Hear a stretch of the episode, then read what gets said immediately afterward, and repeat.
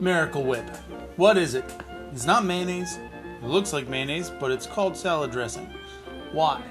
How is it made and where did it come from? As always, I'm Chef Ben, this is Food in 5, and this is the brief history of Miracle Whip.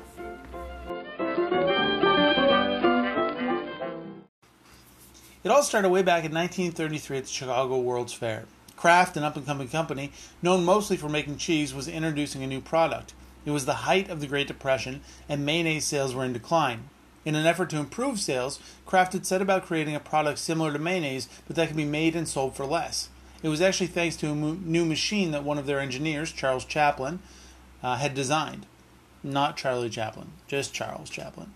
Chaplin's machine was able to whip mayonnaise together in such a way that was quicker and created a better emulsion.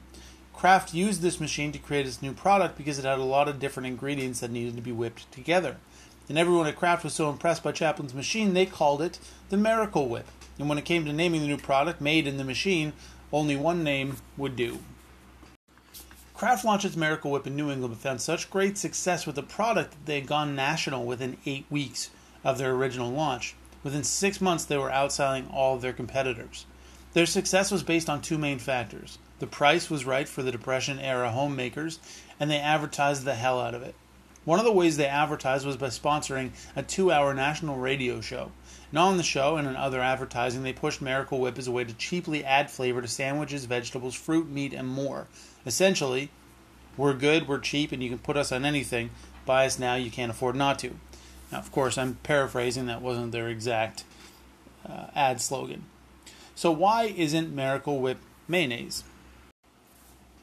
Well, mayonnaise is a very specific thing. Raw egg yolk mixed with vinegar, sugar, often lemon juice, and a bit of salt. This is then emulsified with oil. The only other ingredients may be a stabilizer and or a preservative. Miracle Whip is actually half mayonnaise and half boiled dressing. Now, if you've never heard of boiled dressing, don't beat yourself up, because I have to admit I'd never heard of it until researching this post.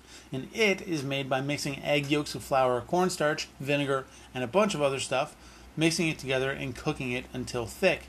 The boiled dressing is more stable and has a longer shelf life than mayonnaise, and when you combine the two, you get that tangy zip of Miracle Whip, which comes from the higher portion of vinegar in boiled dressing and the added spices like garlic powder and onion powder. Although Miracle Whip was number one for a very long time, Hellmann's has since taken that place uh, in this mayonnaise salad dressing category. Actually, Hellmann's has taken number one in the condiment category overall, with Miracle Whip way back in fifth place.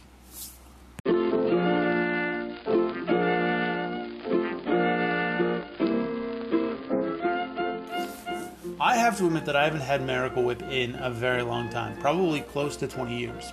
I grew up on it and its cheaper store brand cousins, but as an adult with the ability to buy whatever I want, I choose Hellmann's 100% of the time. Now, having said that, I'm sure Miracle Whip will always have a special place in my heart, as I'm sure it does yours. And there you have it. I'm Chef Ben. This is Food in 5, and this has been, of course, the brief history of Miracle Whip. You can follow me on Instagram and Twitter at Chef Ben Kelly, and you should follow me on Instagram and Twitter at Chef Ben Kelly. Come on, guys. If you're listening to this, you've been listening for a while and you're going to follow me somewhere, come on. Instagram, Chef Ben Kelly. Twitter, Chef Ben Kelly. Facebook, Ben Kelly Coats. Check it out. Uh, thank you for listening. As always, I super appreciate it. Uh, and the podcast is growing, and I can only assume that's from you guys sharing it and telling your friends about it. And you have no idea how much I appreciate that. Um, and I will be back tomorrow with another fantastic episode of Food in Five. So I'll talk to you then. Have a great day, everybody. I'll talk to you soon.